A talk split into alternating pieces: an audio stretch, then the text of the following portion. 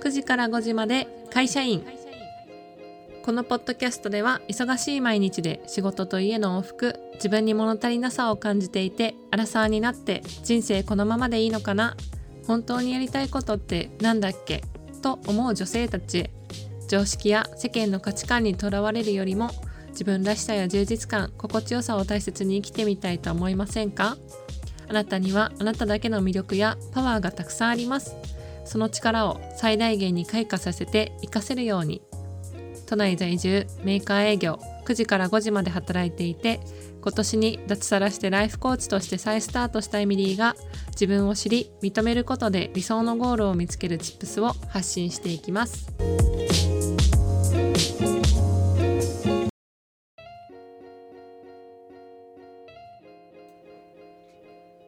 今回の、えー、ポッドキャストはコラボ会になります。今回のポッドキャストのゲストは、えー、ワイルドフラワーポッドキャストありのままの私に帰るまでという番組で、ヨガやコーチングを通して心と体の健康をあの学学んだ内容とかを発信していたりとか、あとは、えー、劣等感とか生きづらさをあの手放して本来の自分を取り戻すまでのストーリーっていうのをポッドキャストの方で発信しているヨガとコーチングの、えー、コーチのゆきこちゃんに、えー、ゲストに来ていただいて、ふたりであのお話をさせていただきました。あの最初にご説明させていただくと、あのこの、えーエピソードは後編っていう形で、前編の方はですね、ゆきこちゃんの方のワイルドフラワーポッドキャストという方あの番組で前編のお話をしています。で、前編でどんなお話をしたのかというと、あの女性に眠るパワーを信じてっていうタイトルで、もやもやは気づきのサインっていうところで、例えば女性性と男性性のエネルギーだったり、あの会社員時代の葛藤とか社会へのもやもやっていうことに対して、あの同い年の私たちふたりの視点からお話ししました。あの実はとっても面白くて、私たちふたりはコミュニティのそのアカデミーではですね、同期なんですけれども、あのそこで出会ってすごく意気投合して、いろんなお話もしたんですけど、あの実はね、ふたりのジャーニーっていうのは全然こうあの違っていたりとか、あとはふたりともあのそれぞれですね、あのゆきこちゃんはヨガっていうものとコーチングっていうものを掛け合わせたり、私は会社員とコーチングっていうものを掛け合わせたりして、全然こうあのもともと来た道っていうのが違うんだけど、そこでふたりで女性性や男性性っていう話をした時にすごく共感する部分が多くて、私もあのゆきこちゃんの視点からたくさん学ぶことがあったので、すごく面白い話ができたなっていうふうに思います。あの前編が気になる方はぜひゆきこちゃんのあの概要欄に貼らせてていただくので、ポッドキャストの方を聞いていただいて、後編もですね、引き続き楽しんでもらえるといいなっていうふうに思います。で、あのゆきこちゃんはですね、女性性と男性性っていうことだったり、あとはあのそういったこの女性性とか男性性ってそもそもどういうものなのかっていうお話からしていただいて、でそこからこう社会のあの社会今の社会の現状だったり、あとは会社員としてモヤモヤしてた時の状況とか、ふたりのジャーニーっていうのを振り返っているので、ぜひ楽しんでもらえたら嬉しいなっていうふうに思います。はい、今回はあのゆきこちゃんにですね、ゲストに来ていただきました。あのよろしくお願いします。よろしくお願いします。よろしくお願いします。まずはじめにゆきこちゃんの活動だったり自己紹介をお願いします。はい、エミリーちゃんのポッドキャストのリスナーの皆さん、はじめまして、ゆきこと申します。えっと、今私はエミリーちゃんと同じコーチングアカデミーで学んでいて、えっと、あの今コーチングと今年習得したヨガのふたつのツールを使って、あの、ね、自分自身に帰れる、本当の自分に帰れるようなお手伝いだったり、女性が自分自身の内に秘めるパワーを引き出すようなサポートっていうのをさせていただいています。今日はよろしくお願いします。よろしくお願いします。あの前半戦、こ、これ後半戦なんですけど、前半戦ではゆきこちゃんのポッドキャストであの一緒にふたりでお話をしていて、女性性とか男性性の話をしてるんですけど、そもそも女性性男性性ってどういうことなんだろうとか、その崩れた、うん、男性性と女性性のバランスが崩れたらどういう風になるのかとか、お互いの経験を振り返ってどうやって乗り越えていったのかっていう話をゆきこちゃんのポッドキャストではさせていただいてます。はい、はい、たっぷりお話しましたよね。はい、たの楽しかったです。すごく楽しかった。楽しかった。ね、そうそうそうそう。で、ちょっとそこからあの後半戦でも引き続きお話ししていきたいんですけど、うん、ちょっとね重複にはなってしまうんですけど、ゆっこちゃん改めてその女性性男性性って何ですかっていうのをもう一回聞いてもいいですか？はい、なんか私も話すたびになんか思い浮かぶことが違ってちょっと付け足し付け足しにはなるかもしれないんですけど、この女性性と男性性っていうのが女性男性両方の中にそれぞれ存在しているんですよね。でその調和が取れている時っていうのが一番自然体な状態だったりするんですけど、それぞれ違う性質があって、えっと、女性性の方はなんだろうな、その直感的なところだったり感性の部分、あとは、えっと、陰と陽で言うと陰のエネルギー、月のエネルギーで静かなイメージですよね。あとは柔らかさだったりしなやかさっていうところもあるし、あとは命を生み出す性としての力強さとか、うん、何かをゼロから生み出すとか育むっていうような性質があります。で、男性性の方は太陽のエネルギー、陽の力強いエネルギーで、女性が感覚的だとすると男性性の方はなんだろう、思考とか論理的な、うんうん、働きをしますね。なのでどっちかというと目に見えないものより見えるものを重視して物質的なもの、豊かさを求める傾向にある。あとはそれが強くなってしまうと少し支配的なエネルギーの側面を持つようになったり、うーん、どちらかというと搾取をしてしまうような、もっともっと自分の方にっていうようなエネルギーだったり、逆にもっと頑張らなきゃとか、その行動にを駆り立てるようなエネルギーになったりするんですけど、安定してる時っていうのはその柔らかい女性性を固く守ってくれるようなエネルギーだったりとか、うん、何かを与える喜びとか、そういうところが、うん、大きくなってくるとすごくいいバランスになってくるっていうような、それぞれ違った性質があります。うん、ありがとうございます。なんかね、さっきこのあのゆうこちゃんのあのエピソードの方でお話ししてたのは、あの女性性男性性っていうのはみんな持ってるもので、うんうん、でそのバランスが崩れるとどうなるのかとか、うん、調和できるとどういう風になるのかっていうのを話していったんですけど、私のなんかあのすごいこう、うん、結構びっくりした体験っていうのがあって、ゆうこちゃんのこうセッションとかヨガを受けてなんか気づいたことがすごいいろいろあって、なんか答え合わせをしていったっていうのがあるんですね、その自分の人生の、うんうんうん、なんかその女性性男性性っていうのも会社員で働いてた時っていうのは全然意識したことがなくて、うん、なんかそもそもそういうものがあるっていうのをその時は知らなかったから、男性はこうだとか女性はこうだっていう風に決めつけて、うん、なんか生きてきたというか、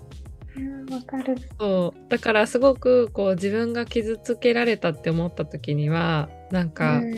男性が悪いんだっていう風に会社の中で思ったり、うんうん、自分が女性だからなんか弱い立場にいるんだっていう風に、なんかその性質じゃなくて性別で一括りに考えてたなっていうのを今そのゆっこちゃんのセッションとかを受けてすごい思い出したっていうことがあります。うーん、そうですよね。なんかそういう風にシェアしてくれて確かにと思って、なんか私もその自分がなんだろう、自分らしくいられないのとか、なんか我慢してることは女性だからとかなんか男性に従わないといけないとか、そういう確かに性質じゃなくて性別で分けて本当に考えてたなっていうふうに私も思うんですよね。でそれがやっぱり傷つけられた時はなんか男性に傷つけられたっていう風な構図で多分もういろんな場面で感じることがあると思うんだけど、なんか実はその男性が傷つけてる、なんか表面的に見たらそうかもしれないけど本質を見ていくと、その傷つけた男性もその中の男性性が暴走していて、彼の中の女性性が傷ついている状態、それが外にも反映されていて、でこの女性性の性質を多く持つ女性がなんか構図的に傷つけられてるみたいなように感じることって本当にあるな、うん、いろんなところで見るなっていうふうに思いますよね。うんうんうん、思います。だからなんかその男性の中にも女性性があって、うん、その人の女性性が傷ついてるっていう話を聞いたときに、うん、あ、なんかじゃあ誰が悪いとかではないんだっていう風に、うん、なんかそれを知れたっていうのがなんか自分が楽に生きるきっかけになったというか、うーん、もっとこう自分のその楽しいこととか嬉しいことをなんか追求していいんだなとか、なんかいい悪いで判断しなくなったっていうのがすごいこうゆっこちゃんの話とかを聞いて私の中でこうシフトしていったっていうのが、考え方がシフトしていったっていうのがあの、うん、すごい大きかったなって思った、うん、あー、えー、すごくなんか嬉しいです。そう、そういうことをなんか伝えるのっていい悪いじゃないんですよとかって伝えるのって簡単だけど、それをなんか本当に腑に落として受け取ってくれるっていうのはやっぱりそのなんだろうな、受け取り方じゃないけど本当に自分が納得してないとそう思えないじゃないですか。でやっぱりでもその女性性と男性性とかっていう本質に帰っていくと自分の中にもあるものだから、あ、これだったんだみたいなところでなんか納得できたりするのかなと思って、それは私自身もそういうセッションを受けて感じたことでもあるから、なんかそれをまた受け取ってもらえてなんかすごく嬉しいです。ありがとうございます。えちなみにそのゆっこちゃんは今こう感じてるその社会の風潮とかってなんかこうだなとか、うん、その例えば女性性男性性ってその個人個人で見るとそういう風に捉えることもできるけど、うん、全体的に見てどうだなって思うこととかってあったりしますか？う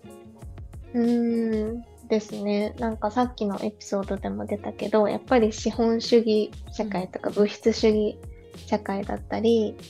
なんかより、まあ、今は、ね、また土の時代から風の時代になって変わってきつつはあるのかなと思ううんだけど、それまでになんか根付いてきたものがまだなんかすごく強く残ってるっていうふうには思うんですよね。で、うん、やっぱりその戦後とか何もなかった時代から立て直さなきゃいけなかったとか、そこではやっぱりもう物質的な豊かさが生命に直結するからっていうことでなんか男性性が本当に頑張ってくれてた時代だったんですよね、うん、でもなんかその名残もうすでにいっぱいあるのになんかそこから抜けきれずにもっともっとってなってる社会とか、うーん、あとは頑張ることが美徳みたいなのでありますよね。なんか休めないとか休むことに罪悪感を感じるとか、うーん、あんまりその社会人の経験は少ないんだけど、その残業をしている人が頑張ってるように見えるとか、うん、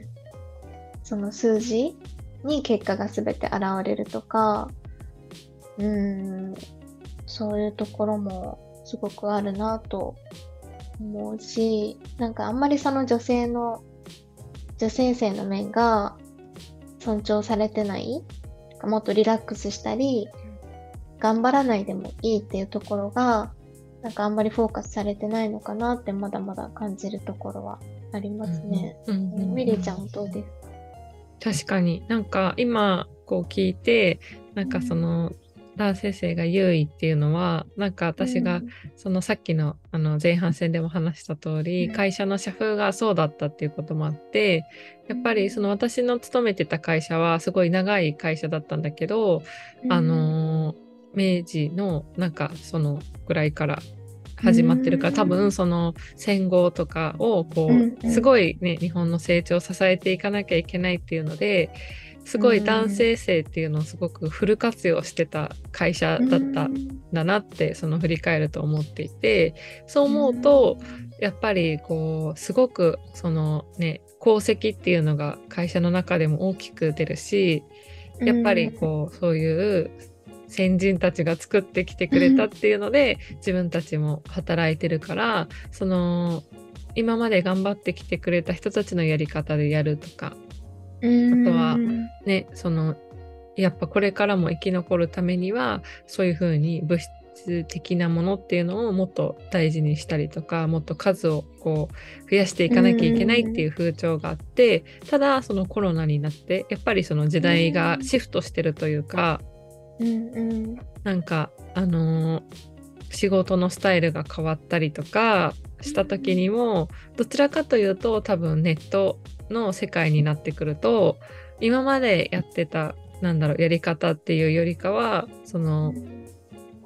ちょっとこれは個人的な主観にはなっちゃうんだけど、うん、女性性を優位にさせた方があの、うん、話が進みやすいのかなっていうふうに思ってて例えば、うん、そのネットでメールも主体でこう仕事していくからあの突き詰めていけば別に合理性っていうところを持っていけると思うけどそういう中でやっぱ光るというかなんか求められるのって、うん、あのなんだろう元気ですかとかその業務的なメールじゃなくて、うんうん、最近どうしてますかとかこの前こういうこと言ってたけどこういうようなことありましたよねとかそういうあの柔軟性をこう生かした、うん、なんかそのスキルっていうのは結構大切になってきてるんじゃないのかなって個人的に思ってでなんかそれがこうその時代の変化とともになんか今求められてる力なのかなっていうふうに思うとやっぱりこうそれってなんだろう物質的なものの量があればあるほど結果が出るっていうよりかはうんなんかなんだろうなんかもっと臨機応変にこうじゃなきゃダメっていうものじゃなくて流動的に流れるようなパワーみたいなものが今求められてるのかなみたいな風にして聞きながら思ってました。えー、めっちゃわかります。本当にそうだと思います。なんかその物質社会とかあと結果を重視するどちらかというと男性ってなんか結論を先に言ってみたいな、うん、ところがありますよね。でもなんか女性はそのプロセスを楽しむというかなんか別に結論がなくても共感し合えたりとかすることになんか喜びを感じるっていう部分がまたちょっと違いかなって思うんですけど確かにそのテレワークとか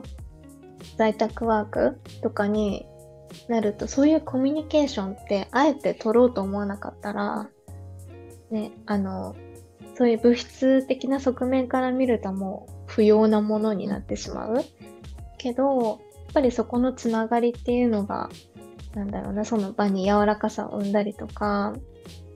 ね、結果調和した先になんだろうな一番自然体でうまくいくっていうようなあのエネルギーに変わっていくからそこをなんだろうなちゃんと意味を持たせてできる人っていうのが、うん、とかそういう意識が本当に必要になってくるなっていうふうに思いますね。うんうんうんうんうんねえなんかすごいこうそう思ったなっていうことがあって、うんうん、あとはなんだろう他に感じるところってどんなところなのかなって今考えてたんですけど、うんうん、なんかえー、なんだろうな全然関係ないのかもしれないけどちょっとシェアしてもいいですか？うん、はいなんかあの前親戚の集まりに行ったんですけど、うん、なんか法事があってで親戚のおじさんおばさんとかに会った時になんか、うん、私は結婚してるのみたいな風に聞かれていやしてないけどみたいななんかじゃあこれからどうするのっていう風に言われた時に、うん、あのあ来年はちょっとカナダに行って留学しようと思ってるんだみたいなことを言ってそしたらなんか、うん、えみたいなまだ勉強すんのって言われてそうあなたが私は長女だからあなたが一番最初に結婚すると思ってたのにねみたいなお父さんとかお母さんちょっとかわいそうだねみたいな風になんか言われた時になんかすごくなんかその言葉は確かにちょっと耳に引っかかったけど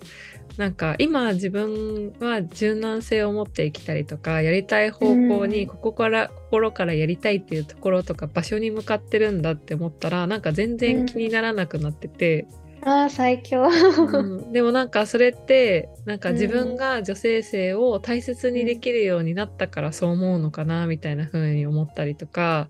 なんか多分その会社に入ってた時は自分の中の男性性ってすごく強く出てたと思うんだけどうんうん、その時ってすごい周りからの見られ方とか社会での自分の位置っていうのをすごく気にしてたのね、うんう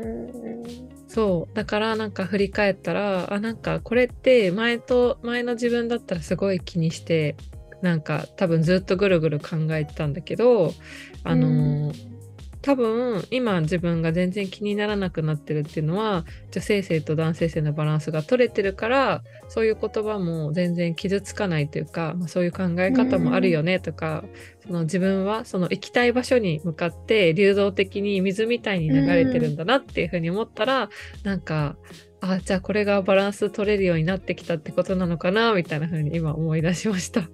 やーすごい本当に、えー、そうだと思います。なんかなんかそういう本当にんって思うようなあのコメントとかって溢れてる、うん、しやっぱりなんか自分でその殻に閉じ込めてるとなんかそっちの意見が正しく思えてとかなんかそうなれない自分がなんか劣ってるんじゃないかとか、うん、なんか間違った方向に行ってるんじゃないかっていう風に思う人が本当に多いと思うんだ思わされることが多いと思うんだけど、うんなんだろうその自分の中の女性性とつながるとかその存在を認めて尊重してあげるとなんか本当にその直感的なところとつながれるからこれはなんか誰かに言われてやってるとかやりたいと思わされてるんじゃなくて本当になんか自分がやるべきことなんだみたいなのがなんかもう体で分かってくるみたいな感覚なのかなって思うんだけどちなみになんかゆっこちゃんはそういう経験があったりとか女性性を解放したみたいな、うん、なんかこう経験ってあったりしますか？そう私はなんか逆になんか男性になろうっていう風に染まっていたっていうよりはなんか女性は弱いものだみたい な, なんか選択権がないと か, なんか男性に委ねてなんかその後ろとか隅の方で小さくなっていれば安全みたいな風に思っててだからその社会の中で私はその男性っぽくなれなかったからえっと家庭に居場所を求めたんですよね、うん、だから結婚もにじゅうさんさいとかにじゅうだいぜんはんで、うん何よりその安心したかったっていうところがあってでも家庭に入ったら入ったでなんか今度はそのすごく小さいところに自ら閉じこもったみたいな気持ちになってたんですよね、うん、だからなんかいろんなことを学びたくてもなんか挑戦できないとか結婚してるから何々できないみたいなところがすごく思い込んでたところがある、うん、なんかダメそのどこどこ行くなとか何も束縛するような人ではないけどなんか申し訳なさ罪悪感を感じる自由にしようとするとなんか罪悪感を感じるみたいなところからその自分の本当の心の声とかが分かるようになってきた時にうんなんか全然その何も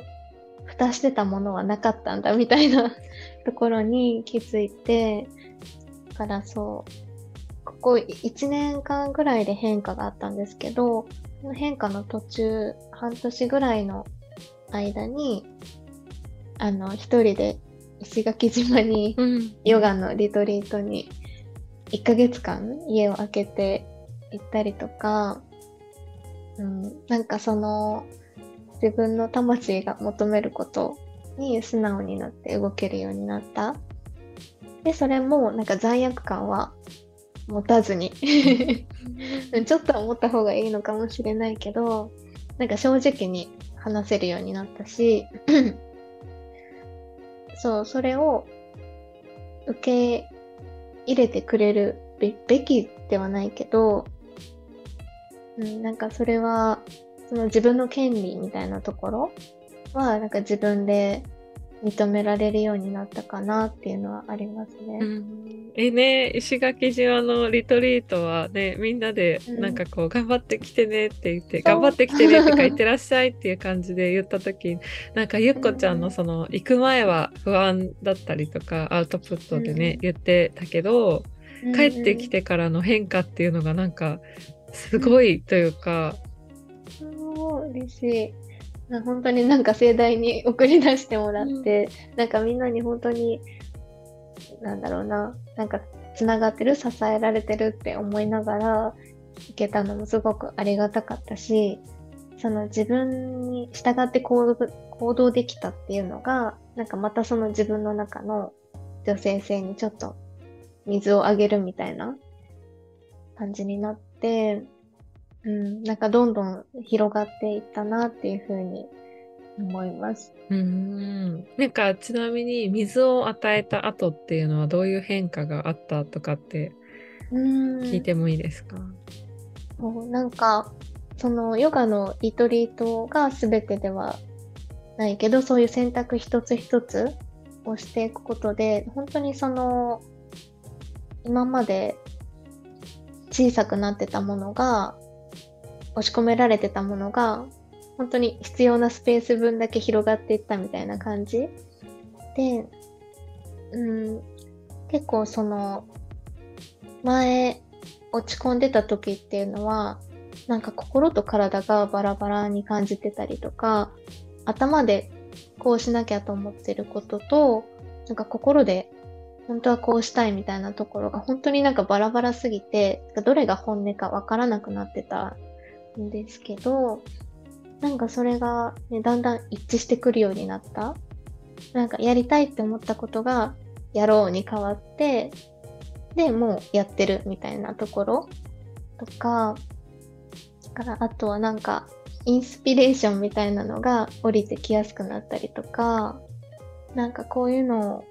作り上げたいなって思ってる時にその構想が降って浮いたりとか、エミリーちゃんも体験してくれたことだと思うんだけど、うん、そう、そういうことが自然と起こるようになってきたなっていうのが自分自身も、うん、の変化でもあるかなと思う。うん、なんかすごい私も納得というか、まさになんか私もゆっこちゃんに水を与えてもらったからなんだろう、そのゆっこちゃんのセッションとかヨガのね、うん、あのセッションも受けたし、あとはあのコーチングのセッションやってもらった時に、あのなんかそのゆっこちゃんに話してもらったのは結構こういろんな話をしたけど、うん、その中でも自分の中で印象的だったのが、あの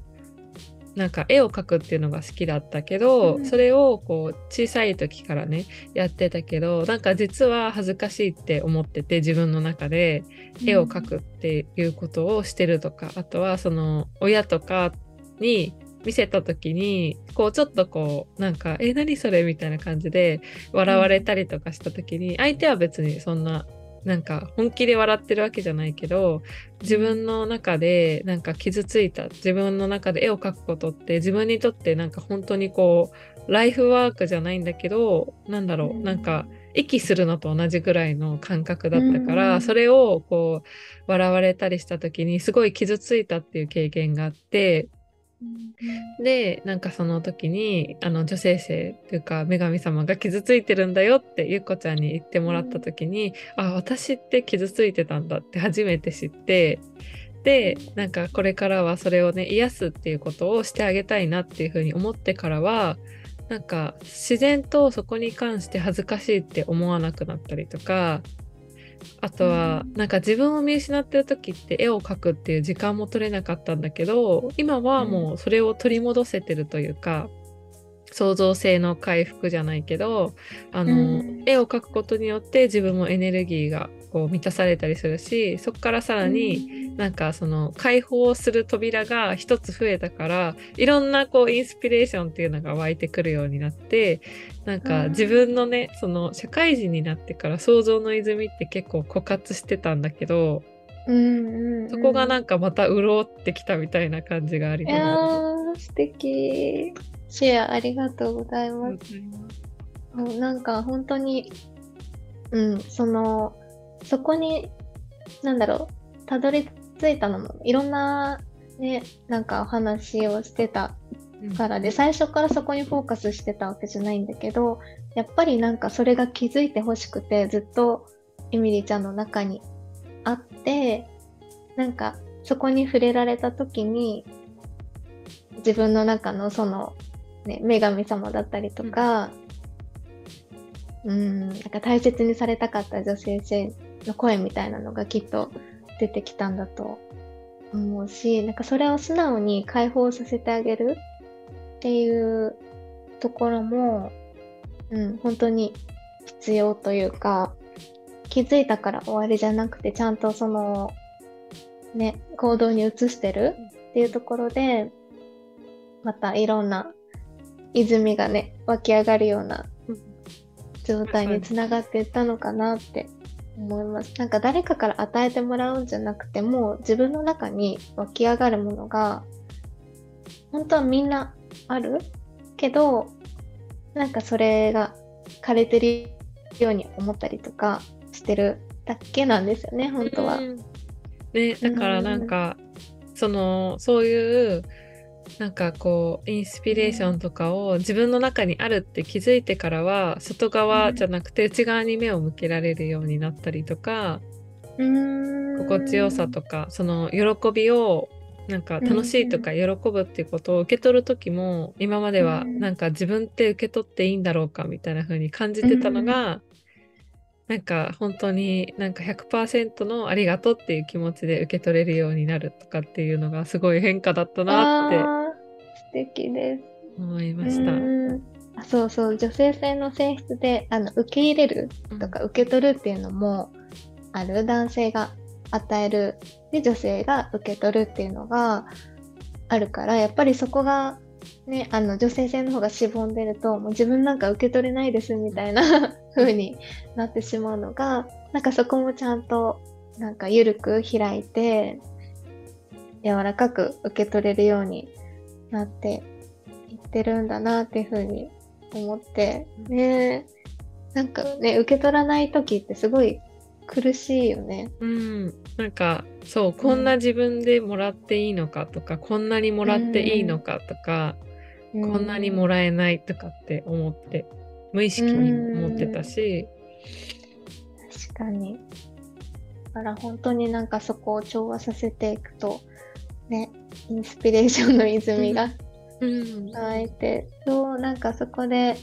なんだろうな、プログラムのこととか、これからエミリーちゃんがやっていきたいビジョンとかシェアしてもらった時に、なんか本当になんか私の魂も震えるような、うん、うんあめちゃめちゃ素敵っていうのが本当になんか散りばめられてて、ありがとうございます、うん、すごいパワーをね解放されて、そうあのゆっこちゃんにそうなんかセッションを受けて変化したっていうことがすごいたくさんあってきっかけになっててね、その前のそのセッションを受けた後で、あの今までどういうプログラムをローンチしたいかっていうのも相談してたんだけど、うん、なんか自分が本当にやりたいのってあじゃあこういうことなのかもみたいな、自分がその、うん、女神様が傷ついてるよって言ってもらった時にあなんか私はもっと自分の中にいる女神様を可愛がりたいとかもっと愛したいっていう風に思って、うん、そういう体験を他の人にもしてもらいたいなっていうのがそのゆっこちゃんのねセッションを受けた時に見えてきて、もうなんかすごい気づきだったのね。でそういうこともあってこれからちょっとその募集するプログラムっていうのはその自分の中のね女神様っていうのを本当はこう抑圧されたりとか社会の中でなんかこう抑えてきた女性性とか、あとは自分の本当のこうやりたい気持ちとか、うんそういうこう自分のインスピレーションの源っていうのを解放するきっかけになるプログラムをねやりたいなっていうふうに本当に思い、思えるようになったっていうのがいやあります。ありがとうございます。めちゃ素敵です。うん、なんかその魂から湧き上がってきたものって本当になんか本物だと思うから、なんかきっと受けられた方も、うん、なんか、ね、そういうのって本当に伝わっていく。うん、なんか。エミリーちゃんがその状態でいることでなんかそこでなんだろうな双方向の親密なやり取りっていうのがあればなんかもう自然に伝わっていくものだと思ってるから、なんかいろんな人の、ね、女神様を解放していかれるのがめちゃめちゃ楽しみです、えー、嬉しい、めっちゃ嬉しいです。ありがとうございますえちなみにありがとうございます。ちなみにねそのゆっこちゃん、うん、あの今後の活動とか、うん、ビジョンとかお知らせとかもねぜひ聞いてみたいと思うんですけど、うん、お願いします、はい、ありがとうございます。なんか私の大きい大きいビジョンというかとしてはなんかその私自身が自分の中で調和を取り戻したように、もともとはすごく生きづらいと思ってさんじゅうねんほぼさんじゅうねんぐらい生きてきて、そこで自分と向き合ったことでこの内側の調和っていうのを経験して、そこから対人関係、パートナーシップだったり働き方だったり生き方っていうのも変わっていったっていうところもあるので、なんかそれを今度は人に届けたいっていう思いがあって、この自分が調和してることが本当にその大きな目で見ると世界平和に貢献してるって思うんですよね。その自分の中の女性性が癒されて、そしたらもうその周りの人たちも癒せるようになっていく。それはその女性の自然な力だから、なんかそこをサポートする活動をあのしていきたいというか今させてもらっているところなんですけど、であのエミリーちゃんが受けてくれたようなここまで話していたその女性性の本質とか、あとはその自分のジャーニーを女性性から見たジャーニーと重ね合わせて、なんかその今までなんでこれ傷ついてきてたんだろうとか、なんでこれが心に引っかかってるんだろうっていうところのなんか根本を深掘りしていくっていうところと、あの私自身の通ってきたジャーニーのシェアとかも含めて、あのちょっとボリュームが大きめなんですけどにじかんから にてんごじかんぐらいのセミナーを今後あのいち対いちのセミナーっていうのをお届けしていきたいなっていうふうに思ってます。じゅういちがつぐらいから募集を開始しようかなっていうふうに思うので、また、えっと、そのお知らせとか詳細とかを受け取りたいって思ってくださった方はあの私のインスタグラムからえっと、リンク飛べるようになってるので、そこにサインアップしてくださると嬉しいです。はい。はい、ありがとうございます。あのゆっこちゃんのじゃあインスタグラムも概要欄に貼らせていただきます。はい。ありがとうございます。あ、あとはゆっこちゃんのね、あの前半戦も一緒にふたりで話してるポッドキャストが。はい。ありがとうございます。そう、あのワイルドフラワーポッドキャストっていうのが私のえっとポッドキャストの番組名になっているので、今回の前半戦ぜひ順番に聞いてここまで知ってる方は聞いてくださってる方だと思うんですけど、またあのそういう生きづらさをちょっと解消できるようなヒントとか私の感じたこととかをメインにお話ししてる番組になるので、ぜひ遊びに来てくださると嬉しいです。はい、ありがとうございます。じゃあゆかちゃんのねポッドキャストから知っていただきたいと思います。ありがとうございます。ありがとうございます。あの今回はゆっこちゃんあの前半と後半に分けて一緒にお話ししていただいて本当にありがとうございました。ありがとうございました。めちゃめちゃ楽しかったです。私も楽しかったです。なんかこういう話をね二人でしたいねっていうのを言ってたので、やっとこう、うん、あのリリースというかうんできてめっちゃ嬉しいなって思います。嬉しい。ありがとうございます。ありがとうございました。ではあの今回はこれで、えーと、終了になります。ありがとうございました。ありがとうございました。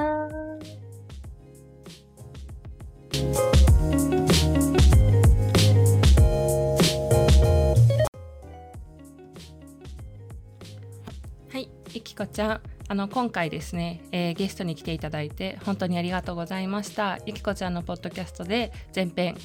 お話しさせていただいて、私のポッドキャストの方では後編をお届けさせていただいたんですけれども、あの聞いてくださっている方も楽しんでいただけると本当に嬉しいです。あの女性性や男性性の話って私はあのね今まで会社員で働いた時ってあんまり深く意識したことがなくて、結構そのゆっこちゃんにお話を聞いて自分の中であのあそういう考え方があるんだとかあそういうことだったんだっていう風に知ったことがとても大きかったので、このエピソードすごくあの、ね、興味深いなっていう風に思いながら今振り返ってます。ぜひ何か思うことがあったり感じたことがあればインスタグラムだったり、あとは公式 ライン の ディーエム の方にぜひあのご意見感想いただけると嬉しいです。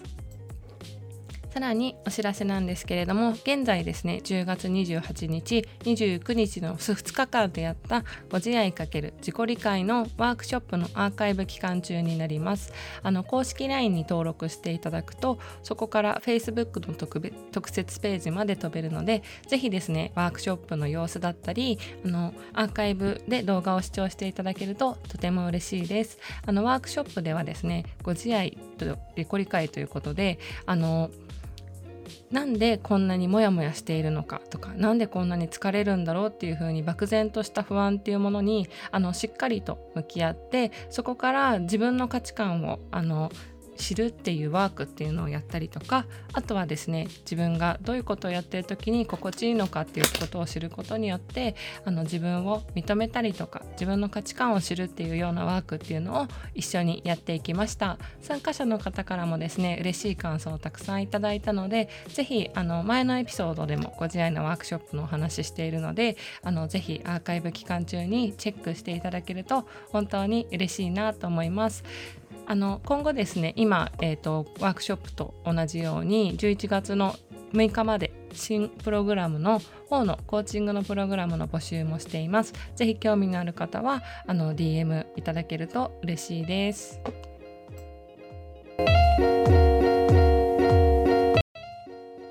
最後までお聞きいただきありがとうございました。もしエピソードが面白いと感じてくれた方は更新の励みになりますので、ぜひフォロー、レビューお願いします。また会社員としての悩み、人生の不安やモヤモヤエンパワーメント、自分らしく生きるヒントなど興味のある方はメインページのリンクのインスタグラム公式 ライン よりリクエスト、応援メッセージをいただけるととっても嬉しいです。そのままで素敵なあなたが自分らしく心地よい素敵な一日が過ごせますように。次のエピソードでお会いしましょう。